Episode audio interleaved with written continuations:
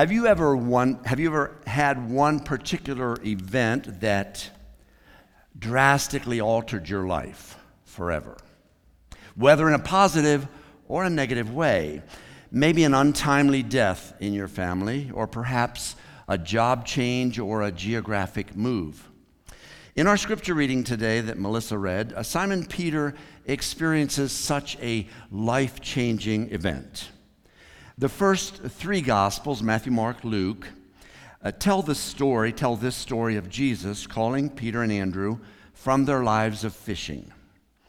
Often, when reading this story, I had the false impression that this was the first time that Peter had ever met Jesus and that he immediately, that very first day of seeing him, just left his nets to follow Jesus. However, if you look at John, I think it's the first chapter, uh, John's gospel um, tells about Peter's first encounter with Jesus. In brief, we have the story of Andrew, Peter's brother, is, is hanging out with John the Baptist. When Jesus walks by, and John the Baptist says to Andrew and a couple others, There goes the Messiah. And so Andrew runs and, and finds his brother Peter and says, Come, come, come see. We found the Messiah. And John says that they actually spent some time together, maybe even overnight, with Jesus before this event that, that we read about today. So, our text in Luke that we just heard has a few details on this beach scene that Matthew and Mark don't include. For example, we read, we heard, Jesus steps into Peter's boat. I don't even think he asked him. He just stepped into Peter's boat and said, Hey, push off a little bit here because I, I, need to get away from the crowds that are wanting to hear me on the shore. And it says, Jesus spoke to them. Verse 4 When he had finished speaking, of course, we wonder how long a sermon was that a 20 minute sermon or was that a two hour sermon? We don't know. But when Jesus finishes speaking, um, Peter, uh, Jesus tells Peter to push off the boat into the deeper water, we heard. And, oh, God, uh, Jesus, I, I don't want to do that. I fished all night. We've fished all night without a single bite, without a single fish. Okay, I'll do it. And then the boats, as you heard, both boats begin to sink. Peter realizes that he's in the presence of a holy man and he doesn't feel deserving to be close to him. Jesus says, don't be afraid. From now on, you'll be fishing for people. And Peter is ready to say yes. Quote, as soon as they landed, they left everything and followed Jesus. We know that Simon Peter was quite impulsive by nature. But what was it about Jesus that caused him to drop everything his, his livelihood, his reputation, and to some extent his family? In order to follow Jesus? Was it the short time that he and Andrew had spent with Jesus the first time they met? Was it something Jesus said uh, in that message on the boat uh, to the crowd that stirred his heart and his imagination? Was it the miracle of the big fish haul? We don't know. And on the flip side, why did Jesus choose Simon Peter of all people Un- undoubtedly, he was the unspoken leader of a group of simple fishermen. Yes, but, but so rough around the edges. So simple and uneducated. In today's terms, to say it mildly, we would say just a country bumpkin. and so impetuous and, and unpredictable his personality. I suppose that some of you have seen the uh, film series called The Chosen. I know uh, some, uh, Leona spoke to me about that. And I think it was either Josh or Eric that put a picture in your bulletin of this particular scene. It was, it was one of the first episodes and one of the first uh, events where, where, after today's story, Peter is questioning some sort of strange action of Jesus, and Jesus the picture's there in the bulletin if you want to see that. I don't know how they captured that, that particular thing, but it's right there where Jesus looks at Peter with a twinkle in his eye and he says, Get used to different. Get used to different. Fast forward with me now through some of the events that Peter experienced when he began to follow Jesus over the next three and a half years. The Sermon on the Mount, with such strange teachings as turn the other cheek and, and love your enemies. The feeding of more than 5,000 with just five loaves and two fish. The heal, healing the sick and even raising Lazarus from the dead. Life for Peter certainly has been different than he ever imagined that day when he left his boat to follow this controversial rabbi. So then we come to the night before Jesus' crucifixion when he tells his disciples that they'll all desert him. And Peter says, Oh no, Lord, I won't, even if I have to die, I will never desert you. And Jesus tells Peter about he, he predicts this threefold denial before the rooster crows. And then just a few hours later, in the courtyard of the high priest, when that third t- denial comes and the rooster crows, Peter goes out and weeps bitterly, a broken man. Jesus' resurrection on Easter morning restores the hopes and dreams of his disciples as he appears to them two times within the space of a week. But their excitement quickly wears off. We read the story in John chapter 21 when seven of the disciples are hanging out together, waiting for Jesus to show up again. They don't know when and where he's going to show up again. And Peter stands up among his friends and he says, I'm going fishing. I'm going fishing. There's a lot to unpack in those three words. We could imagine things like this At least I know how to do that. At least I won't mess up like I did with Jesus. It's something safe and predictable, unlike following Jesus. the others follow him, fish all night without catching a thing.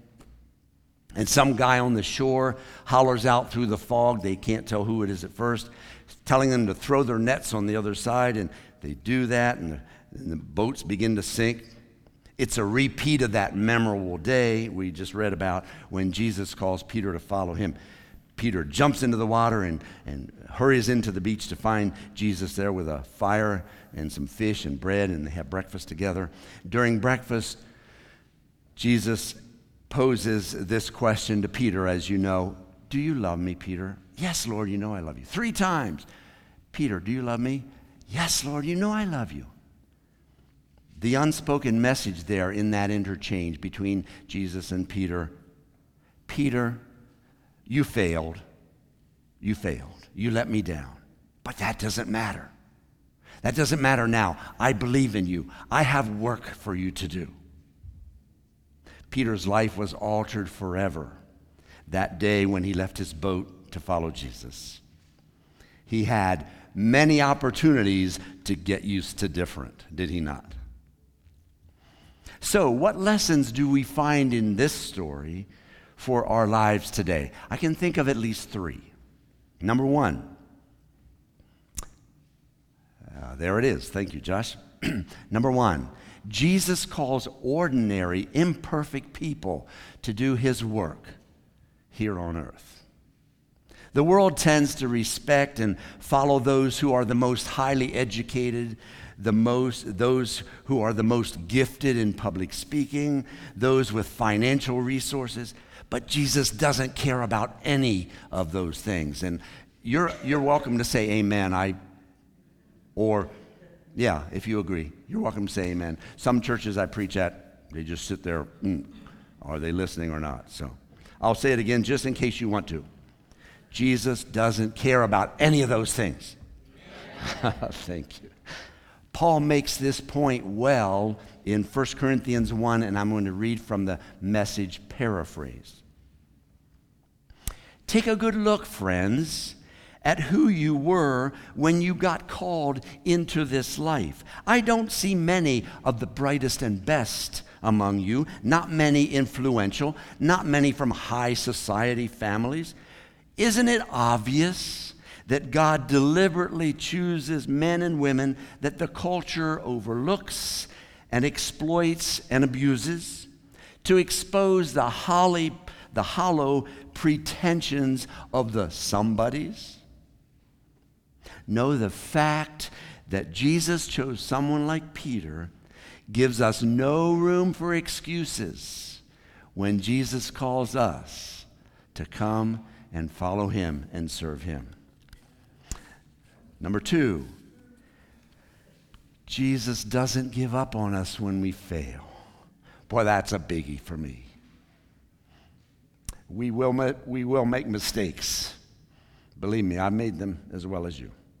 We will, make, we will make mistakes as we try to follow Jesus. But Jesus doesn't abandon us when we mess up. And the songs this morning spoke to that and, and, and Ruben's uh, introduction. He's, Jesus stays by our side, assuring us of his never failing love.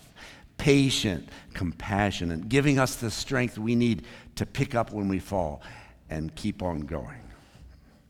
Number three, following Jesus might be an unpredictable and even risky journey. I'll spend the most I'll spend the most time on this point, so I'll repeat it.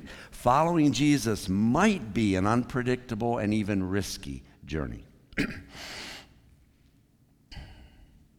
As we've seen, Peter's life became unpredictable and risky when he chose, when he chose to follow Jesus' call.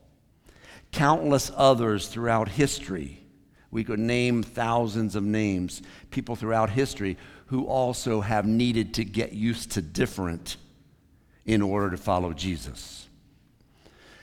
And although my life has been much less dramatic than Peter's, to be sure, allow me a few personal examples.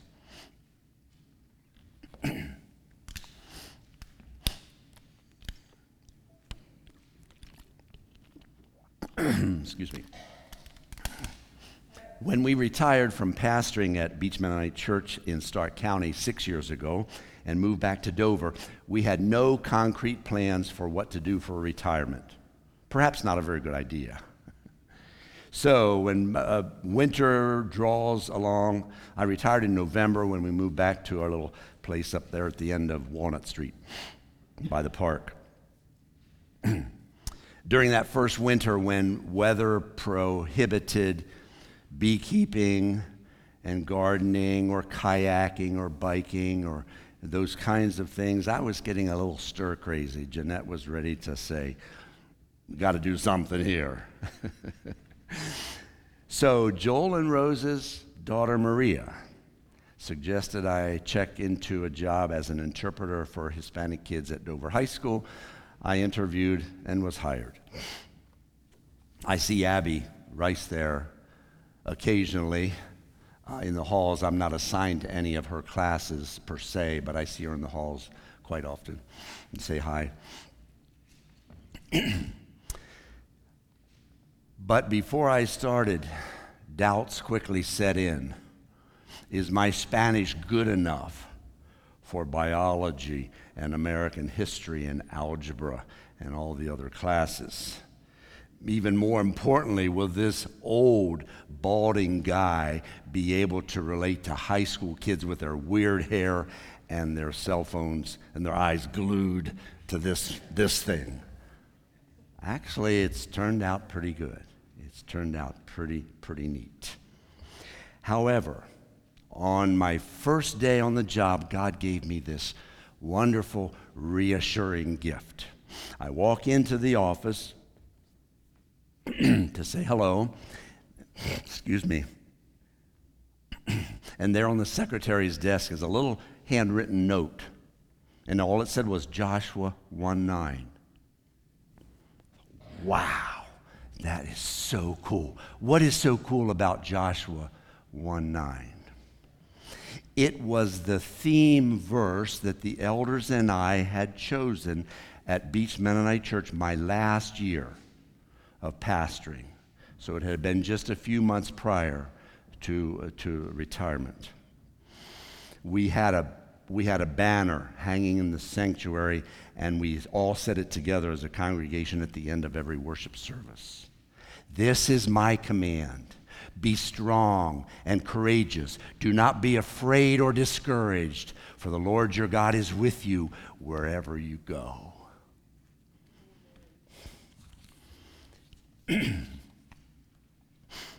I'm still there six years later, and I'm still enjoying it three days a week.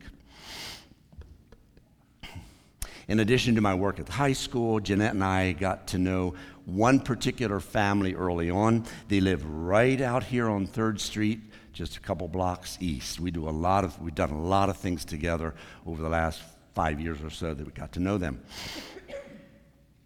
There's a dad with three adult children living with him, and then he has a wife and a daughter still in Guatemala.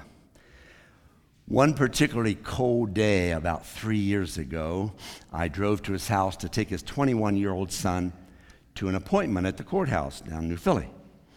He jumped into my pickup with only jeans and a t shirt. When I started my truck, I looked up, and there in front of me, blocking me in, was a black SUV with its lights flashing. In my rearview mirror, I see another similar black SUV with lights flashing two uniformed and armed men come running up to both sides of us. They have dark, they have black uh, coats with ICE, big ICE letters here. When I roll down my window, the guy on my side points to my friend and says, We need him. I said, Why? I don't need to tell you. Okay with a, with a lump in my throat, I blurted out, uh, You can't do that without a, an, arrest, an arrest warrant. So he went back to his vehicle and he brought me this paper and he kind of held it up. I was, I was too, uh, too nervous to look at it carefully, but perhaps it was legit. The guy on the other side opened the other door and ordered my friend to get out and quickly slapped handcuffs on his wrist behind his back. I said, can he go inside to get a coat and say goodbye to his family? Nope. And he hauled him off. A short version of the ending. He was taken to a detention center somewhere in the Youngstown area overnight, but was allowed to uh, call his immigration lawyer, who verified to ICE that he was here with proper documentation and they had gotten the wrong guy they had made a mistake. And a friend of his, one of his friends, drove there the next morning to bring him back home. As word gets around of a retired bilingual couple in town who help Hispanics, we're getting busier and busier with all sorts of needs. One of the most fulfilling activities happens right here in your coffee shop every Wednesday. Many of you were here some weeks ago when Jeanette shared about her office hours at the coffee shop from 11 to 1, and she never finishes at 1 o'clock. Hispanics come with their bag of mail, letters and bills and all sorts, sorts of things to be translated and explained. And my schedule now allows me to help her on Wednesdays. Pastor Eric always greets those who come with a smile and and a warm hola and an offer of freshly brewed coffee. And Melissa is always helpful down in, in threads below. Some of the situations we encounter with Hispanics are amusing. I could tell you some funny stories. Other stories are heart wrenching, really heart wrenching. Still, others seem to have no solution that we can figure out. But all of them, all of them are outside the norm of what we expected in our retirement years. I guess you might say, even in our 70s, we are needing to get used to different. So I'll wrap this up this morning with two questions for your reflection. I think Josh will put them up for you to think about for a few minutes here. Number one, uh, which of the three points above? Oh, do you? I thought I had a slide with them on there yet. The three points. Yeah, I guess you can leave them if you can't combine them. Uh, which of the three points above is most relevant to your life today? which one of those is most relevant to you, to your life today? And secondly, what unpredictable, scary step might the Spirit be calling you to take? And on, and on this second question, you can think of it individually, since Jesus has different work for each of us to do. But you can also think of it as a collective question. What would Jesus call you to do as a church family? And here I would just throw out an observation. In the last, as most of you know, in the last 10 to 15 years, your building here has, because of demographic changes, your building has become located right smack in the middle of Guatemalaville, right? All around. I know that Sarah and Joel are working in many ways with Hispanics. But perhaps, perhaps there is more that the Spirit would lead you as a church family, as a congregation, to do. Let's pray. Indeed, God, you are awesome. The way you've created the world, the way you've created human beings to serve you and to care for creation, the way you've created us to relate to each other, the way you saved us from our, our sins and brought us back into your family. Thank you for speaking to us this morning in a variety of ways through scripture, through music, through message. We know you're here. Your Holy Spirit is speaking to each of our hearts, and we pray that we would be willing to take that risk to say yes to whatever it is. We will give you the credit for what you do here. In Jesus' name, amen.